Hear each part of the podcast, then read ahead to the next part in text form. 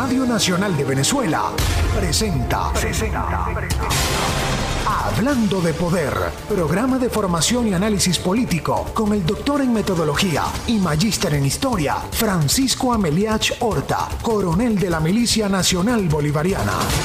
Hablando de Poder.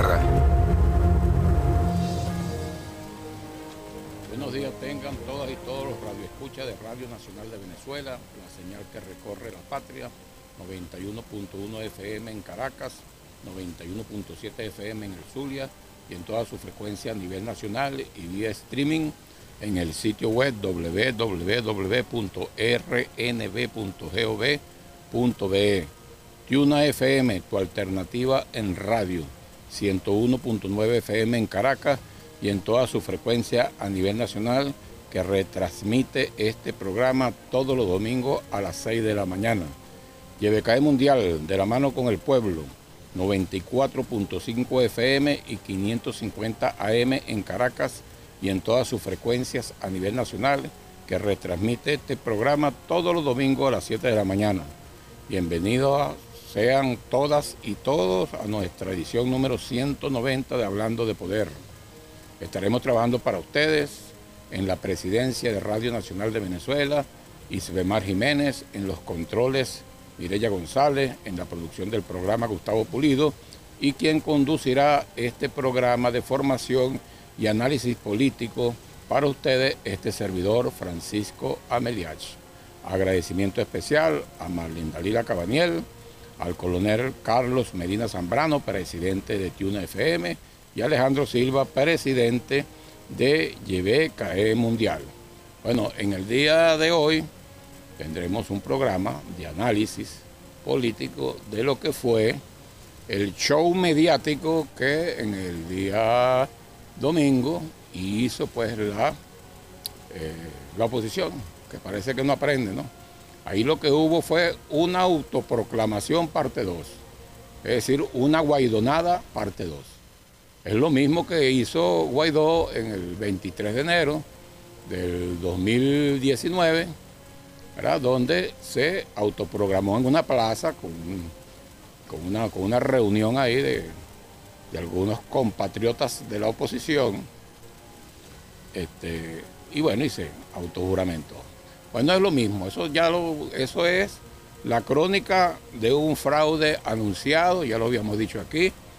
Eso es, eh, todo son fases que se están cumpliendo para acciones violentas. Aquí lo hemos dicho desde el año pasado en este programa.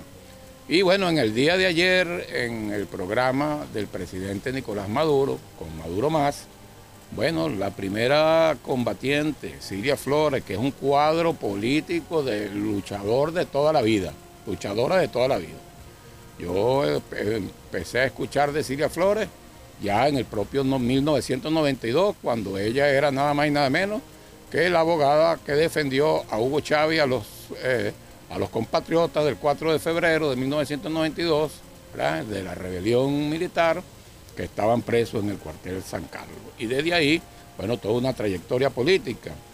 Y Silvia Flores, además de ser doctora en Derecho, bueno, es un cuadro político y es una experta en procesos electorales y derecho electoral. A mí, ella fue, hay que recordar, que ella fue este, la primera vicepresidenta del Partido Socialista Unido de Venezuela, en los años 2009 hasta el 2011. Y bueno, ella condujo prácticamente dos procesos electorales muy importantes, como fue el de la enmienda constitucional del 2009 y la parlamentaria de 2010, y trabajábamos juntos. A mí me consta pues su... Eh, cómo es minuciosa, todo el conocimiento que, tiene, que sabe todos los procesos electorales.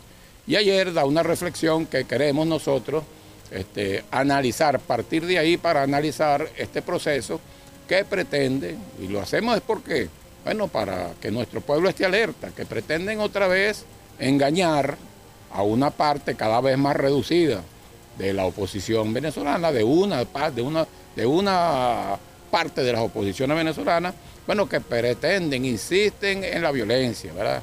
Todo indica, todos los indicios indican a que otra vez van a insistir en la violencia. Entonces vamos a hacer, presten atención a estas reflexiones que hace este, la compatriota, primera combatiente, cuadro político esencial de esta revolución, Silvia Flores, porque ahí ella desmonta magistralmente lo que fue, ¿verdad? Un, un, proceso de autoproclamación para ir a emprender acciones violentas. Eso no se puede llamar por ninguna forma una elección porque no cumple con los principios constitucionales ni los principios que establece el artículo 3 de la Ley Orgánica de Procesos Electorales, donde todos somos responsables porque se cumpla.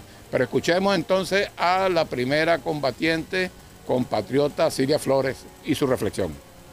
Estábamos viendo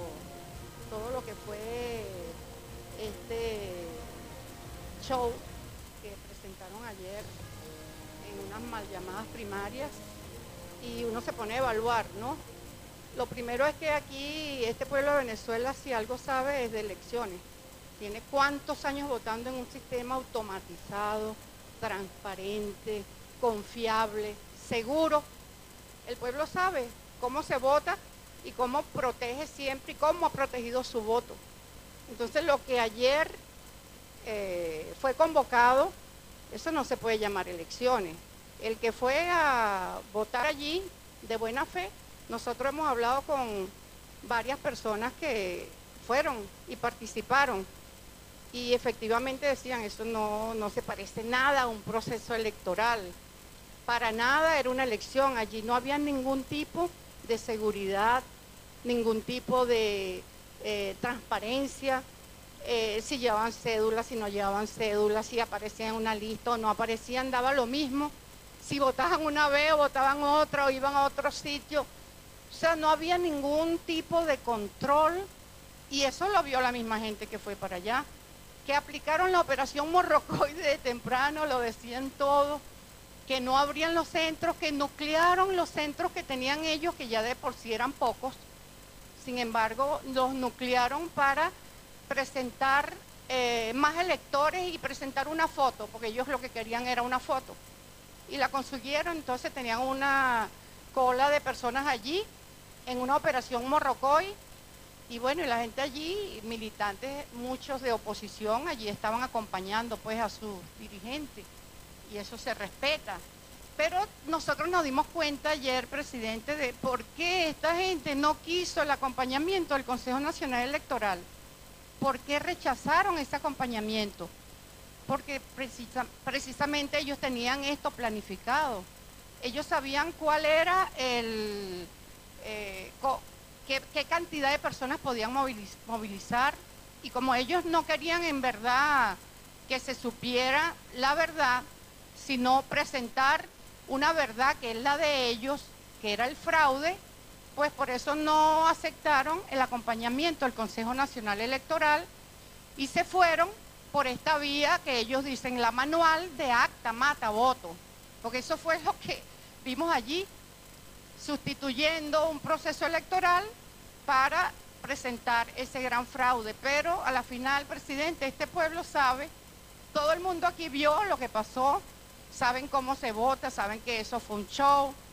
En el exterior a lo mejor pueden creerle a ellos, no sé cómo le pueden creer, deberían hacer un poquito más de investigación porque viven engañándolos y, finalmente lo que podría decir es que esos resultados que ellos no se atreven ni siquiera a decir por completo porque no saben, porque están enredados, no resisten el mínimo análisis ni jurídico, ni legal, ni matemático, ni, ni real. Entonces, ante un fraude que estamos viendo que, se, fue consumado, un fraude en el día de ayer, lo que diría es que allí están las instituciones, las autoridades. El fraude es un delito, pues que los responsables del fraude respondan ante las autoridades por ese delito que han cometido ayer y es contra el pueblo, pues. Pero este pueblo no se va a dejar eh, hacer trampa y este pueblo sigue con la confianza ahora más que nunca en el Consejo Nacional Electoral, porque saben que es el único que garantiza aquí elecciones confiables, transparentes y que verdaderamente se exprese en los resultados lo que es el voto, el ejercicio del voto. Así que eso es. Bueno, extraordinaria reflexión de Silvia Flores. Cuadro político fundamental de la revolución, primera combatiente. ¿eh? Eh, de, por, el tiempo de la radio, que es, menos de una hora, bueno, podríamos resumir esas, esa, y vamos a explicar algunos, algunos puntos, vamos a ampliar algunos puntos que plantea Siria Flores lo primero de todo es destacar que ese evento del día domingo no puede llamarse elección. Lo que querían era una foto. Ahora, ¿qué hicieron para, hacer una, para que, para la foto? Bueno, no, hicieron una nucleación. Vamos a hablar nada más de mesa, rápido. ¿eh? En una elección normal del Consejo Nacional Electoral hay aproximadamente 40 mil mesas. 40 mil mesas, ¿por qué? Porque ya está estudiado que lo máximo que se puede votar en una elección automatizada es 500 por mesa, 500 por máquina. Entonces, 500 por 40 mil, 20 millones. Garantizado a todo el universo electoral su derecho al sufragio. Bueno, aquí nuclearon 8 1, es decir, que en la mesa electoral del evento del domingo de la oposición habían 4 mil por mesa. 4 mil por mesa. Es imposible pues garantizar el, el derecho y por eso incluso retrasaron, como dice Silvia ahí, en las este, eh, la apertura incluso de esos centros para hacer ver, pues, que, imagínate tú, es como si un, centro que tenía eh, eh, dos mesas de la, de, la, oposición es como si tuviese 16 mesas en una elección normal. Entonces, indudablemente, si las mesas convocan a la gente desde las 6 de la mañana y la abren a las 9, 10 de la mañana, usted va a ver Gente, ¿para qué? Para la foto. ¿Para la foto? ¿Para dónde? Para lo, eh, lo que llaman la comunidad internacional, porque aquí los venezolanos y las venezolanas que conocen, como ya bien dice Silvia ahí, el proceso electoral no se cae en esa cobra. Ese es primer, el primer análisis. ¿no? El segundo análisis es que eh, Silvia nos dice que los resultados no resisten el más mínimo análisis jurídico ni matemático. Y entonces aquí, hay que empezar diciendo que eh, lo primero que violó ese evento del día sábado es el artículo 294 de la Constitución, que dice que el, acto de votación y de escrutinio debe ser transparente, ¿verdad? Debe ser transparente y debe ser verificable. Eso dice el artículo 294, pero la ley ¿verdad?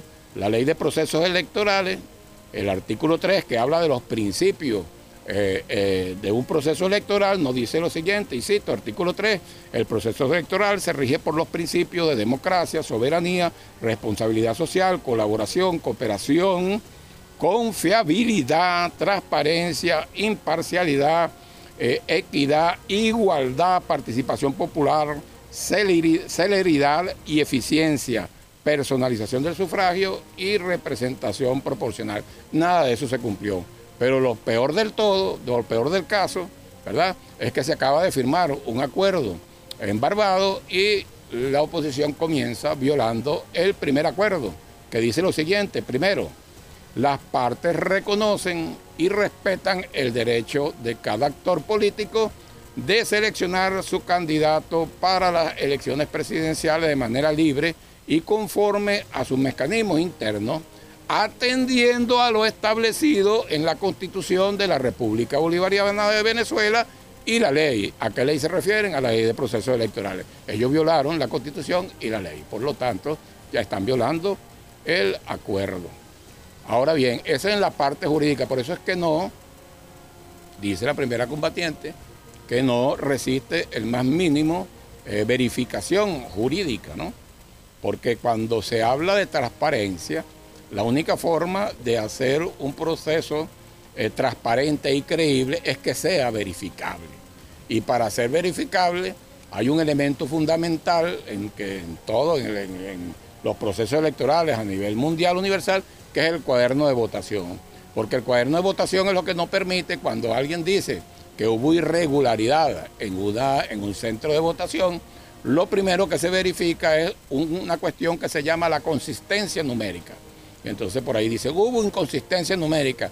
¿Qué es eso de inconsistencia numérica? Es cuando la firma ¿verdad? De los que están en el cuaderno de votación, que en este caso tenían nucleado, tenían cuaderno de votación o deberían haber tenido cuaderno de votación de 4.000 electores por mesa, imagínense usted revisar 4.000 nombres, déme la cédula acá, y empezaba a revisar para ver si está 4.000, y entonces él se le pasa, llega al número 4.000 y no está, y le llega y le dice el elector, no, revise otra vez porque yo debo estar. Bueno, imagínese cuánto tiempo dura ahí.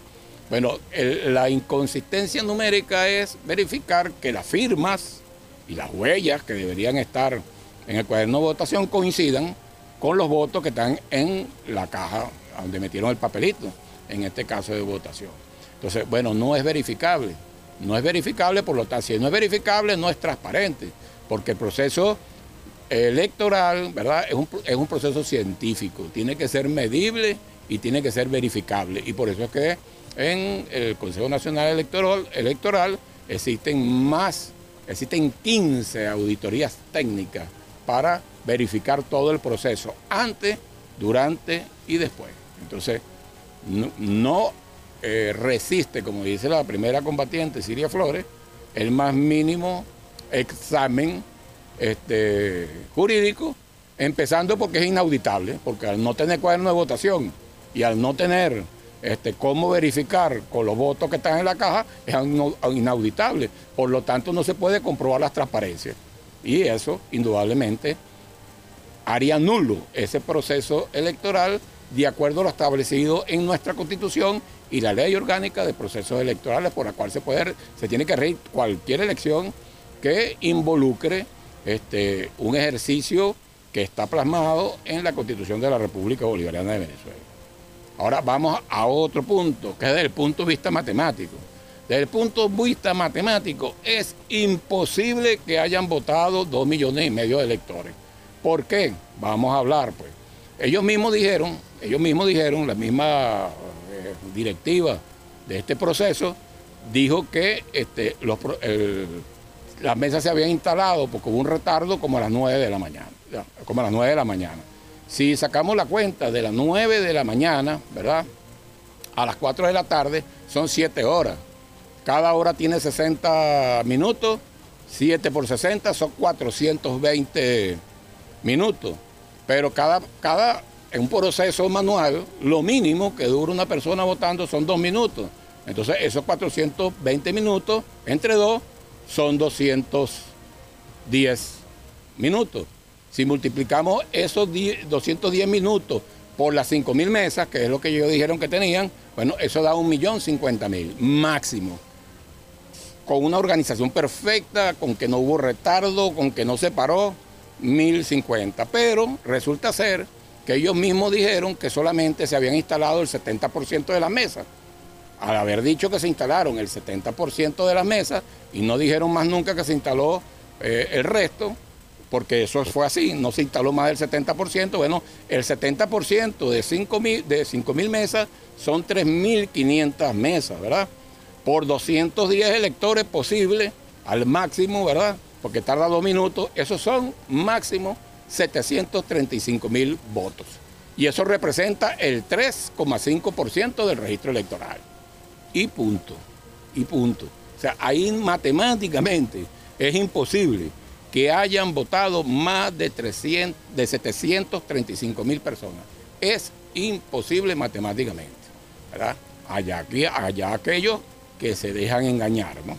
Que se dejan engañar, pero sabemos que la mayoría no se va a dejar engañar porque, eh, bueno, hay, grandes consensos. Uno de los grandes consensos es el de la paz. Y ya a estas alturas debemos estar conscientes que todo ese proceso es una fase de llevarnos a una etapa de violencia, ¿verdad? Porque ahora dirán esos factores que fueron muy respetados, vamos a poner que fueron a votar esos 735 mil, muy respetados, ahora no se dejen engañar, todo fue una farsa para la foto, para este, la comunidad internacional. Y entonces ahora irán, darán en los próximos días saldrá seguramente la señora a dar una vuelta por el exterior, buscando apoyo y vendar los pronunciamientos. Y bueno, y todo se ve. ¿Quiénes están alineados? ¿Quiénes salieron a darle apoyo? Incluso antes. Todos aquellos que, que, fueron los que hicieron la salida uno, la salida dos. Es decir, los de la violencia. Y vemos pues como el señor este, Leopoldo López es como el primer, ahora es el primer, eh, eh, eh, vamos a llamar así, aliado, que tiene la señora que también que siempre ha sido los dos, porque los dos siempre han participado en todo lo que es violencia a este país. Entonces no nos dejemos engañar, no dejemos que caiga en violencia. ¿Cuál es el principal antídoto contra la violencia que quiere implantar estos factores de la oposición? Bueno, la conciencia colectiva de nuestro pueblo y bueno, y la organización popular. Y por eso es que es fundamental la organización de las unidades populares por la paz, ya vamos a hablar de eso. Pero antes de, de seguir con el análisis, vamos a escuchar qué dijo el presidente Nicolás Maduro en ese en ese en su programa de ayer. Escuchémoslo. Yo le digo a ese grupo de opositores que respeto de 700 mil, 550 mil que fueron a votar creyendo en esas primarias, les han faltado el respeto, los están engañando, les están mintiendo. Les digo, ya basta, ya basta de los manipuladores, ya basta de los Julio Borges, ya basta de los Leopoldo López, ya basta de los Ramos Alú, ya basta de los Capriles, ya basta de las Machado, ya basta de todos ellos. Ellos son los que han traído el mal durante 20 años a este país. Va a haber sorpresas en los próximos días con información, pero yo digo, ya basta de esta gente. Le digo a esos opositores, 21 millones de venezolanos y venezolanas le dijeron no a las primarias de la ultraderecha hoy fraudulentas. Bueno, ahí vemos pues, este, no te dejes engañar, no nos dejemos engañar, este, que no nos agarren descuidados. Yo sé que no nos van a agarrar, pero bueno, es este programa que es de análisis. Y, de formación política, debemos eh, estar dando los alertas permanentemente. Están preparando, todos los indicios dicen que van a una etapa violenta. Bueno, no permitamos, no permitamos que este, eh, el país lo lleven otra vez a toda una etapa violenta.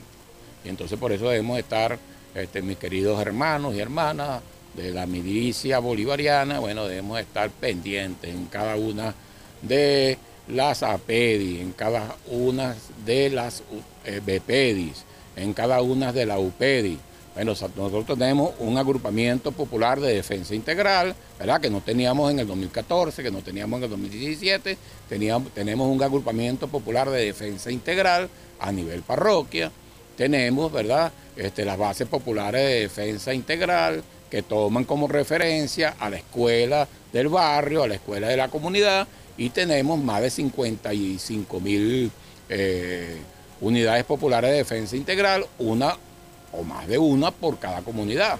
¿verdad? Y, cada una de ellas está conformada entre tres, por lo menos 30 milicianos o milicianas pendientes.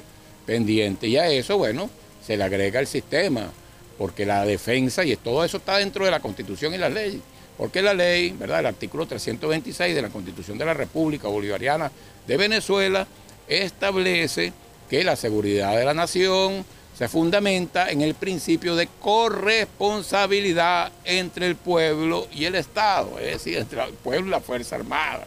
¿verdad? Eso es un principio de nuestra Constitución. Y bueno, está la ley constitucional de la Fuerza Armada que desarrolla ese principio 326, que nuestros milicianos y las milicianas están muy conscientes de lo que ahí está establecido. Entonces, pendiente, pendiente. Ahora vamos Ah, bueno, ya son, eh, ya estamos llegando pues al minuto 25, que según las normas, y uno es muy respetuoso, fíjate, la diferencia con la oposición, uno es muy respetuoso de las normas y de las leyes, eso se basa la convivencia. Entonces, respetando las normas y las leyes impuestas por Radio Nacional de Venezuela y su presidenta Ibemar Jiménez, vamos a identificar la señal de Radio Nacional de Venezuela, YBKE Mundial y Radio Tuna.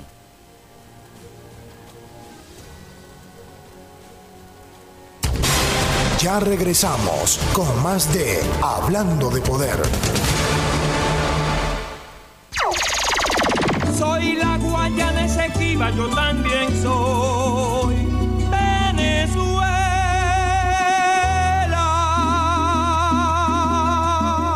Rescatemos el Esequibo contra las sanciones y en apoyo al presidente Nicolás Maduro. Soy la Guayana Esequiba El sol de Venezuela nace en el Esequibo.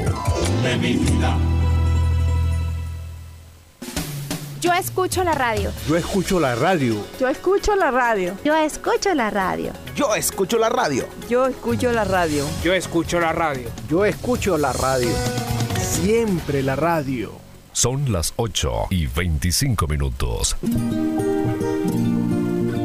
A lo largo de este año, del 20 de octubre 2023 a cuando nos encontremos el 20 de octubre 2024, tienen que estar instalados y funcionando eficientemente los 335 gabinetes populares y comunales en los 335 municipios del país.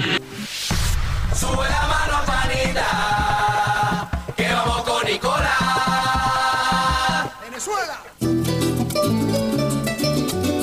Me acompaña entre sabana y montaña la señal que recorre la patria. Somos Radio Nacional, somos de Venezuela.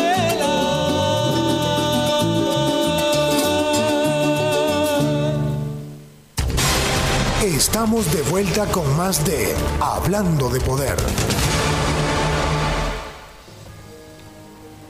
Bueno, antes de ir a identificar la señal, eh, habíamos hecho un análisis basándonos en unas palabras que en el día de ayer pronunció eh, nuestra compatriota, primera combatiente, Silvia Flores, que es una experta, es doctora en Derecho, pero es una experta en procesos electorales, no solamente desde el punto de vista del derecho, sino desde el punto de vista de, los procesos y todos los pasos que se hacen para que sea creíble y verificable un proceso electoral en Venezuela. Y ella en esa, en esa exposición breve que hace, pero muy contundente, bueno, resaltan dos elementos fundamentales, como, como es que eso que hubo el domingo no puede llamarse elección, sino que fue eh, para una foto. Fue parte de una operación mediática de guerra psicológica, de guerra cognitiva. Eso fue lo que fue el, evento del domingo. ¿Para qué? Es un evento igualito de lo que pasó con Guaidó, con la autoproclamación. Solamente que aquí utilizaron unos medios que pudiesen ser más sofisticados, ¿no? Para, pero para la guerra fue una operación de eh, mediática, de guerra psicológica. Y lo otro que, que destaca Silvia con mucha certeza es que los resultados de ese evento, que pretenden ellos presentarlo como una primaria, no resisten ni el más mínimo análisis jurídico ni matemático. Es decir, es, es desmontable. Pero sabemos lo poderoso que es la guerra cognitiva, la guerra psicológica. Sabemos que ellos tienen gran poder, sobre todo en la mediática internacional, para posicionar pues estas matrices y estos engaños. Y hay que recordar pues el verdadero plan, la línea estratégica de los Estados Unidos, porque detrás de todo eso es una orden de los Estados Unidos, que ellos juegan a todos los escenarios. Mientras como, como están necesitados de energía y de petróleo, porque se la pasan haciendo guerras en el mundo y se le está complicando la situación, entonces firman un acuerdo, ¿verdad? Este, supuestamente dan unas licencias para eh, que les llegue petróleo a ellos, porque bueno, están embochinchando todo el Medio Oriente y se les puede complicar la situación. Pero al mismo tiempo no abandonan su línea estratégica, una línea que para Latinoamérica está en plena vigencia con mucha fuerza después de la Segunda Guerra Mundial. O sea, no es de ahorita, no es de ahorita. Estamos hablando después de 1945. Y hay que recordar a un personaje funesto que siempre recordamos en este programa que llaman Allen Dulles. Allen Dulles, que fue fundador de la CIA, del Servicio de Inteligencia ¿verdad? de los Estados Unidos, fue su presidente durante ocho años. Él escribió un libro de esas cosas que hacen los, estadounidenses que de vez en cuando llegan y escriben un libro, como los recientes que escribió John Bolton y escribió el que fue secretario de Defensa, eh, Mark Spern, ah, Esper, este, bueno, sobre las cosas que hacen. Entonces, Allen Dulles hay que recordar que dijo lo siguiente en ese libro que se llama El arte de la inteligencia, que fue su primera edición es de 1963. Es decir, que tiene 60 años. Ah, tiene 60 años ese, e, ese, esa, aplicando esa línea de dominación. Lo que pasa es la misma, es la misma filosofía, busca el mismo objetivo, pero eh, la han mejorado por las nuevas tecnologías que existen, es decir, las redes sociales. Dice Alendú lo siguiente, y lo cito, debemos lograr que los agredidos, fíjense bien, debemos lograr que los agredidos nos reciban con los brazos abiertos, pero estamos hablando de ciencia, de una ciencia para ganar en un nuevo escenario, la mente de los seres humanos. O sea, ellos tratan de conquistar la mente y por eso es que vemos personas disociadas, como aquella persona, ¿verdad?, que dijo, eh, y que ya el fiscal general de la República anunció investigación al respecto, que iba a buscar a todo el chavismo en los ranchos donde viven, ¿verdad? O sea, ya el cerebro loco, gente loco, gente loca. Y bueno, no perdamos de vista esto y entonces vamos a recordar, sabiendo que hay una guerra este, mediática, para disfrazar una autoproclamación que tiene como objeto eh, llevarnos a, un, a una farsa de violencia. Fíjense, vamos a recordar, vimos a, vimos a Allen Dulles, ¿verdad? Pero hay otro eh, persona que hace doctrina en los Estados Unidos, que aquí también lo citamos, que es el, el coronel Max McWaring. Perdón. El coronel Matt McWaring este, fue eh, jefe de doctrina de la Escuela de Guerra del Ejército de los Estados Unidos. Y en, el 2006, bueno, escribió un artículo sobre la guerra total en tiempos de globalización. Y él decía lo siguiente, vamos a recordar algunos de los elementos, porque esa es la estrategia.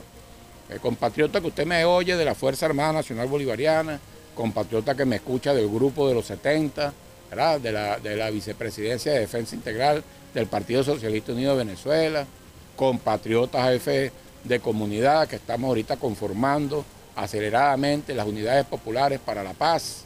Bueno, este, esta es la estrategia que tienen para Venezuela, que está confirmada no porque lo diga yo, sino si usted escucha o, lee lo que escribió John Bolton, ¿verdad? En el, que, era, que era el secretario del Consejo de Seguridad Nacional de los Estados Unidos y lo en un libro que escribió que se llama lo eh, Todo lo que pasó en la habitación o algo así parecido al traducirse. Y otro libro que escribió el que fue secretario de Defensa, Mark Esper, que escribió El juramento sagrado, ahí dice claramente que es la violencia, el plan para, para Venezuela, cómo es crear foco de violencia, llevarnos a una guerra civil y aplicamos el plan Siria. Es decir, que nos matemos unos con otros y cuando nos estemos matando unos con otros, invocar el, principio de protección de las Naciones Unidas, es decir, la intervención humanitaria, que no es otra cosa que una invasión militar disfrazada. Y eh, con, la bendición de las Naciones Unidas, que no sirve para un carrizo. ¿verdad? Ahí lo estamos viendo, la masacre que están haciendo en Gaza, ¿verdad? Ahí al pueblo palestino ¿Y qué hace las Naciones Unidas? Es una guerra indirecta, vemos atrocidades en esas redes, cómo matan a los niños. Es una limpieza étnica lo que están haciendo ahí. Una limpieza étnica, nada, no dicen nada, absolutamente. Son unos alcahuetas, infrahumanas larvas que proliferan en el podre de la corrupción, arrastrados a los intereses del imperio estadounidense. Eso es lo que son. Acuerde vagabundo. Lo que, los dirigentes, los, una, eso es una institución que está al servicio de los intereses de los Estados Unidos. Así está demostrado. Pues. No es que hay que ser un, analista muy profundo para determinar eso. O sea, está ahí pues, a los ojos, a los ojos de todos. Bueno, decía este coronel, Man Malwine, que él habla de, varios niveles de conflicto. Y él decía lo siguiente. Él dice que el, el- más eficiente de- de la, para dominación es colocar gobiernos títeres. E- Es el más eficiente, es el que es aplicado, el que le ha dado más resultados, ¿verdad? Con mucho menos costo a los Estados Unidos colocar gobiernos títeres, ¿no? Entonces él habla del primer, confe- eh, el primer tipo de conflicto, lo habla de la siguiente manera. Dice, la amenaza interna contra la estabilidad política y la soberanía por personas naturales y o jurídicas nacionales o transnacionales que cuentan con apoyo transnacional, estatal o no estatal. Es decir, quinta columna, es decir, María Corina Machado, Julio Borges, o sea, es decir, quinta columna, agentes de guerra de los, eh, Estados Unidos, personas que dicen ser venezolanas, que se prestan como agentes de guerra para crear, para perturbar la paz de la nación. Ese es el tipo de conflicto que más eh, utiliza y el más deseado por eh, los Estados Unidos. Y nos dice, ¿verdad? Este coronel, Matt Warren, nos dice que esa forma de conflicto tiene, a su vez, o sea, ese tipo, lo llama tipo, ese tipo de conflicto tiene a su vez tres formas. ¿Cuáles son las tres formas importantes de, esa, de ese tipo de conflicto? Dice la desestabilización económica y el ataque a la moneda. ¿Lo ha visto? ¿Le suena? Luego dice el golpe de Estado, es decir, la búsqueda de militares para que se alcen con unidades militares. Ellos están en permanente, permanentemente están en eso. Y el tercero, ¿verdad? Es el control territorial y política a través, eh, control, control territorial y político a través de organizaciones criminales, ¿verdad?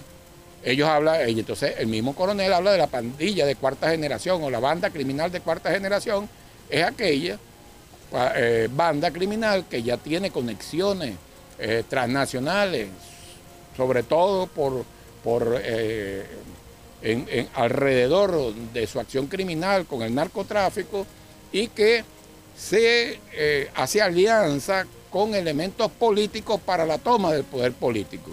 Es decir, según ese concepto, lo que dirigió hoy dirige Juan Guai- Guai Guaidó es una banda criminal de cuarta generación.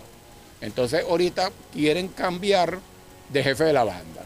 Ahora la banda de cuarta generación, la banda criminal de cuarta generación, que el jefe era Guaidó, ahora le está pasando como hacen los criminales cuando lo pillan y le quitan el apoyo o lo ponen preso, bueno, otro llega y lo nombran como el jefe de la banda criminal.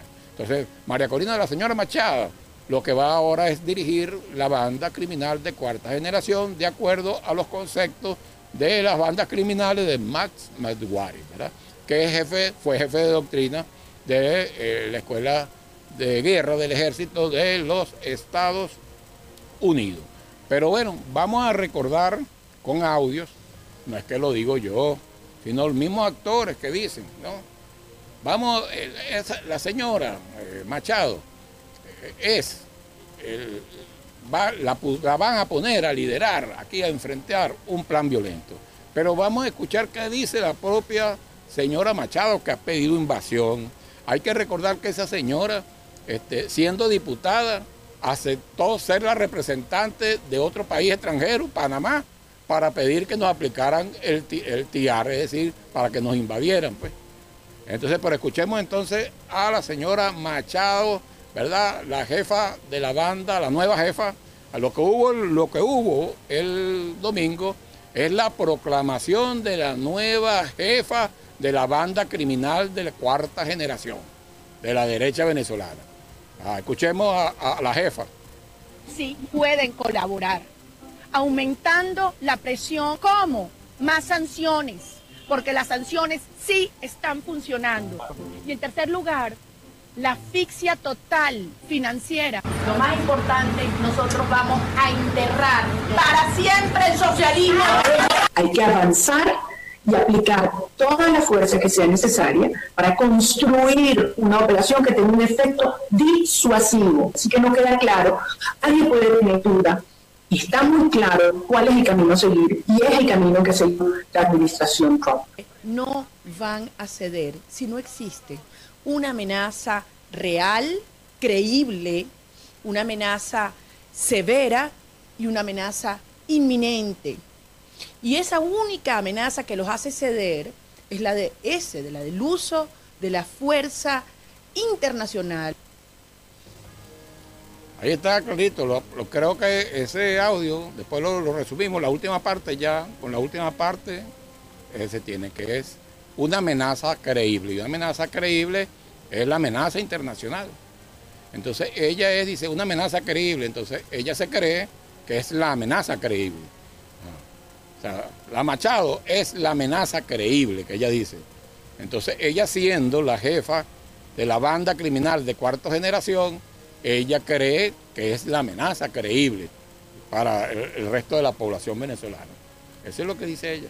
Ahora, repasemos, esto es muy importante porque, bueno, eh, la, es la conciencia colectiva la que nos va a llevar a impedir que estos factores que están empeñados en sembrar la violencia, bueno, nosotros estamos empeñados entonces a preservar la paz.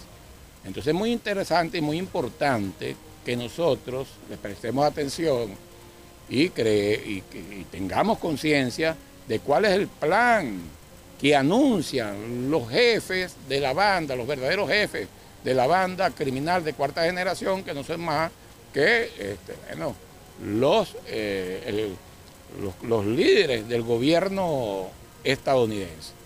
Y bueno, aquí el profesor, ¿verdad? Y nuestro representante en las Naciones Unidas, Juan Guaidó, nos hizo, ¿verdad? En el año 2022 todo un análisis como historiador, aplicó el método científico, ¿verdad? De la investigación histórica y nos habla de tres documentos fundamentales a donde los Estados Unidos, es decir, su dirigencia, hablan de cuál es el plan para Venezuela, como es el libro que escribió John Bolton, que es el de, eh, que era el secretario del Consejo de Seguridad de la Nación, el que escribió Mar Esper, que nada más y nada menos era el secretario de Defensa, y un documento de que, eh, del jefe de la contratista de los paramilitares que vinieron a invadir a Venezuela, ¿verdad? Eso no es que, eso ya pasó, pretenden volver a eso. Pero entonces escuchemos, eh, escuchen bien aquí, porque en ese contrato que, sale, ¿de dónde sale ese contrato a la luz pública? De una demanda que hace este señor, John Goodrow, que era el jefe de la compañía de los paramilitares, porque no le pagaron. Y entonces él dice ahí exactamente que Guaidó, es decir, la banda, la banda criminal, el jefe de la banda criminal en ese momento, este lo contrató eh, para, eh, bueno, para agredir, para crear la violencia y el caos en, el, en Venezuela. Pero escuchemos al profesor entonces eh, Samuel Moncada.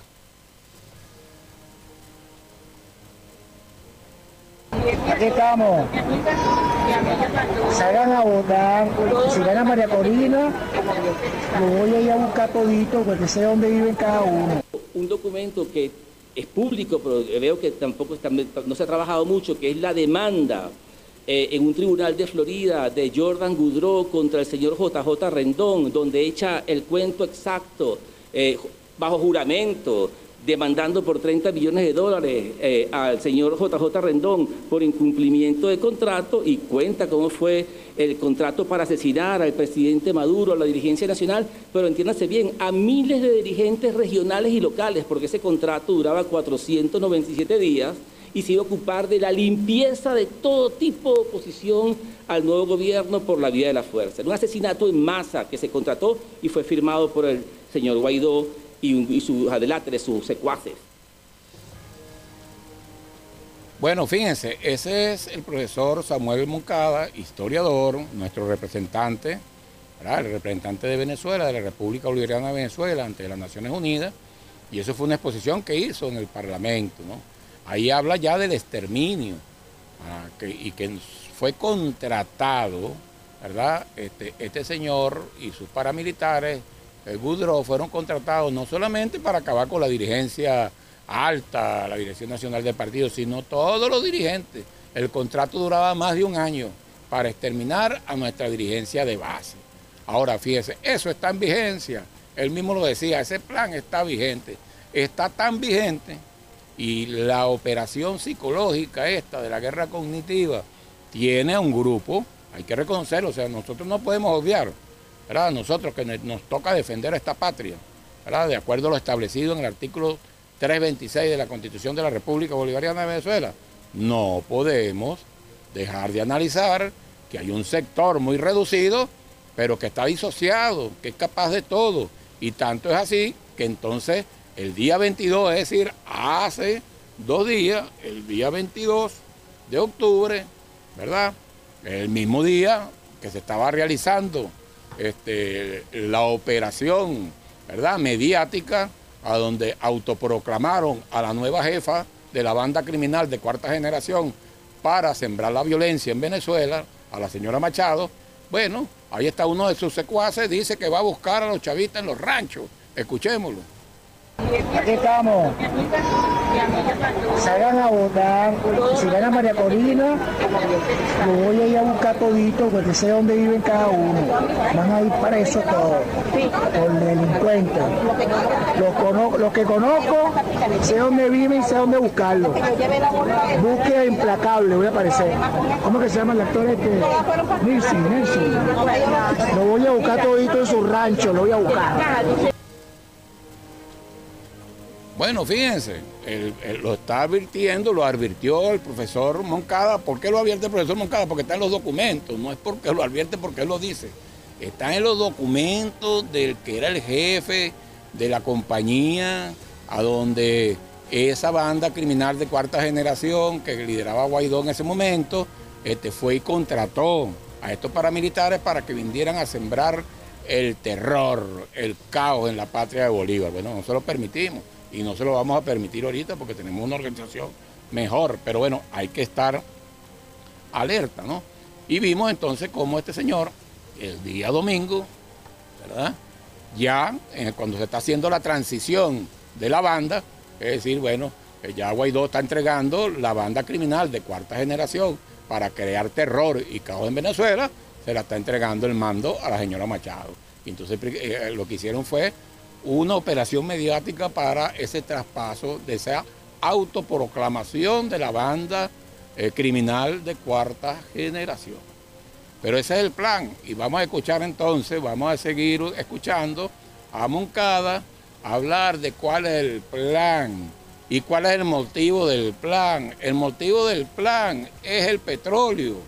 Entonces fíjense, se firma, por un lado, se firma una, un acuerdo en el cual se le dan una licencia a unas empresas, ¿verdad?, eh, de estadounidenses de petróleo para que Venezuela le pueda vender petróleo, pero eh, ellos no quieren, ellos no quieren comprar el petróleo de Venezuela, ellos quieren robárselo, como hicieron, como están haciendo con Siria.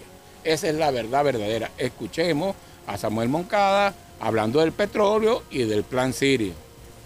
El- un punto importante que es válido desde allá hasta acá es que el presidente Trump dijo, mire, nosotros vamos a hacer esto, no porque nos interesa Venezuela, eh, ni siquiera como dicen los pobres venezolanos, la situación tan difícil en Venezuela, no, vamos por el petróleo.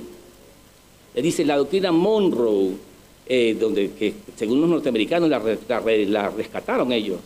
Eh, porque el presidente Obama, el grupo Obama había dicho, no, nosotros nos abandonamos esto, somos buenos vecinos. Y el presidente Trump dijo, rescatamos la doctrina Monroe otra vez, dice que todo el hemisferio, todo el continente es territorio de influencia de Estados Unidos y le pertenece a Estados Unidos.